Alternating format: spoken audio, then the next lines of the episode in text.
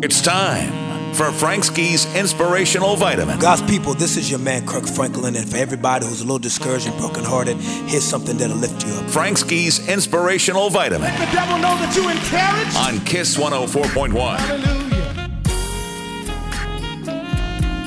It's Frank Ski, and it is time for your inspirational vitamin. A friend of mine told me that physicians that study mental health tell their patients to start every day by saying this one thing to themselves. Guess what that one thing is? I am happy to be alive.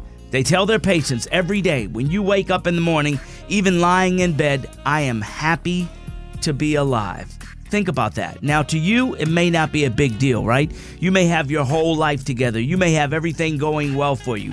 But think about it from the perspective of someone who has faced cancer or a health scare or an accident of some kind, and they're really not supposed to be here. Think about them when they say, I am happy to be alive.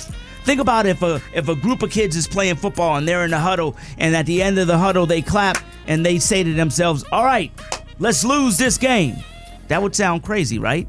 Positive thoughts create positive outcomes. I am happy to be alive gives you a sense of knowing you're supposed to be here. God has you here for a reason, and we should use every minute and every second of the day thinking about how we can make somebody else's life even better as well. I'm Frank Ski, and that that's your inspirational life.